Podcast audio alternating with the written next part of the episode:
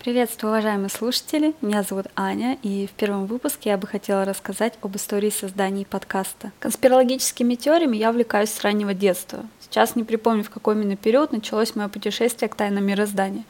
Но в свое время РНТВ очень сильно повлиял на мою дальнейшую жизнь. Идея создать подкаст зародилась более 10 лет назад.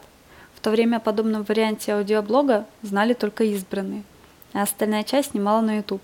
С YouTube не заладилось с самого начала – Поэтому я выбрала более таинственный вариант, наподобие радиовещания в 60-х и сводку ночных новостей о летающих объектах. Множество теорий, с которыми мы сталкиваемся в повседневной жизни, выдуманы, либо до конца не подтверждены, а некоторые оказались правдивы, и о них я расскажу чуть позже. В каждом эпизоде буду разбирать как уже известные заговоры по типу масонов, ковида, чипирования, а также малоизвестные – QAnon, Кровавый навет, подземные города в Арктике. Обозначу сразу – что подкаст выполнен в сугубо информативных целях, и некоторые эпизоды не стоит воспринимать всерьез. Во-первых, мы будем опираться на исторические события. Во-вторых, искать только проверенные источники. В-третьих, никаких секретных документов, дяди из ФСБ и учебника альтернативной истории у меня нет, поэтому придерживаемся первых двух пунктов. Пожалуй, начнем с самого начала и узнаем, что же скрывается за словом конспирология. То же самое, что и теория заговора, всемирный заговор, тайный заговор. Все это синонимы к пресловутой конспирологии. Единственное хорошее определение я нашла в Википедии. В принципе, это вообще единственное определение. Конспирология – буквально учение о заговоре. А теория заговора – это событие или ситуация, реализованные некоторой группой людей, управляющие этим процессом в политических интересах. Проще говоря, Заговор – это тайное соглашение о совместных организованных действиях. Первое выражение теория заговора появилась в американской газете 5 июля 1881 года и относилась к делу о покушении на американского президента Джеймса Гарфилда. Что касается истории теории заговоров, то по версии антропологов они существовали всегда. Например, во времена античности. В Афинах заговоры являлись элементом разрушения репутации – или же для того, чтобы посеять страх по отношению к определенной группе людей. Первый заговор Каталины – это попытка группы римских аристократов захватить власть в Римской республике. О нем рассказывали множество античных авторов. Но историчность первого заговора современные историки не признают и считают, что такого заговора никогда не было. Можно вспомнить великое гонение на христиан в Римской империи. В средние века ранее упомянутый кровавый навет на евреев. Самый простой пример не связанные с политикой, это ведьмы и дьяволы. В том веке конспирологическая теория стала привычной формой политической деятельности.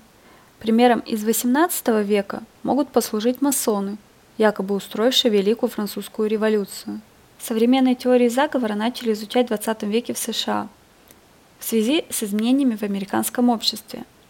Примерно до начала Холодной войны развивалось понятие «свой-чужой». Иммигрантов никто не принимал. В стране бушевала паранойя из-за шпионов, росла подозрительность. Затем концепция полностью изменилась, и уже во время военных действий появились те самые инопланетяне и всеми известная зона 51. Кто создает теории заговора? В принципе, создать ту или иную теорию весьма легко.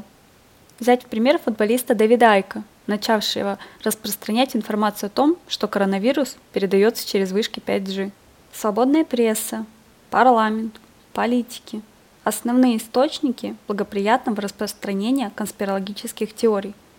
Как правило, берется один или несколько реальных фактов, на которые накладываются другие искаженные домыслы. Давайте прямо сейчас покреативим и создадим свою собственную теорию заговора о том, что пирамида потребностей, изложенная Абрахам Маслоу в 1954 году, на самом деле является моделью, придуманной уже демасонами для встраивания человека в общую систему – такой теории не существует. Но я на секундочку поверила, что подобная мысль имеет право на жизнь. И вот как раз затронем людей, верящих в конспирологию. Я верю. Рационального ответа на вопрос «почему» у меня нет по сей день. На сайте постнауки я наткнулась на график корреляции веры в теории заговора и уровень образования. В своей группе я провела подобный опрос, и данные оказались схожи.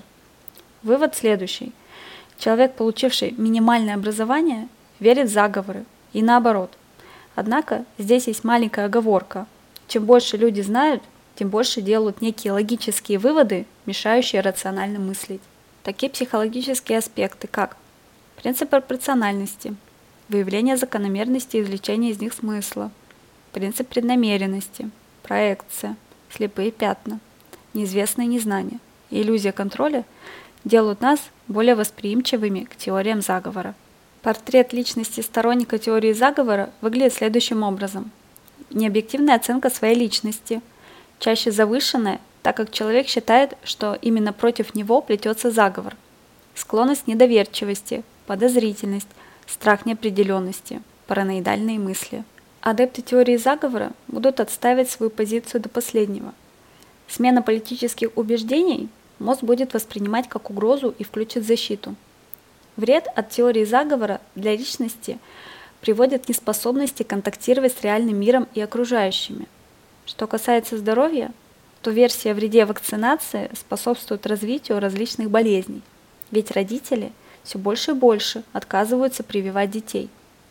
В Южной Африке пропаганда ВИЧ-диссидентов поддерживалась самим президентом Табом Беки. Или новости 2017 и 2021 года из Санкт-Петербурга о смерти двух детей с ВИЧ-инфекцией. В одном случае родители не верили в существование болезни, в другом – отказ лечения по религиозным соображениям. К сожалению, существуют подтвержденные теории. Например, МК-Ультра. В 1953 году ЦРУ запустила программу по контролю разума человека. Программа была заявлена как исследование интеллекта, однако людям вводили наркотические вещества для манипуляции психическим состоянием. 1975 году журналист по имени Сеймур Хирш сообщил о незаконных действиях ЦРУ. В итоге последующих правительственных расследований обнаружилось множество документов, подтверждающих эксперименты над людьми.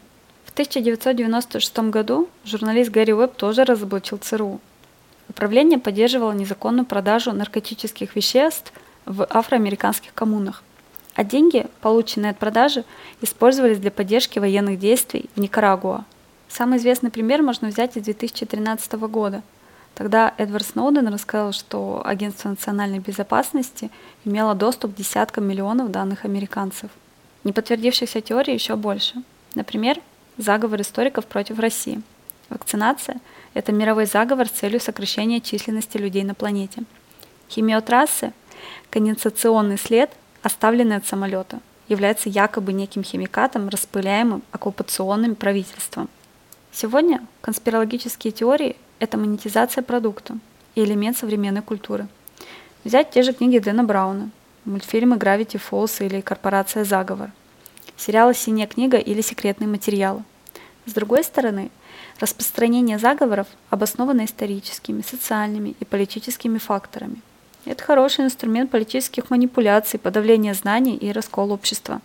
Бороться с конспирологическими теориями весьма сложно – они очень быстро создаются и эволюционируют. Необходимо повышать уровень образования и развивать критическое мышление. Ребят, большое спасибо, что дослушали подкаст до конца. Очень надеюсь, что вам понравилась тема и тематика подкаста.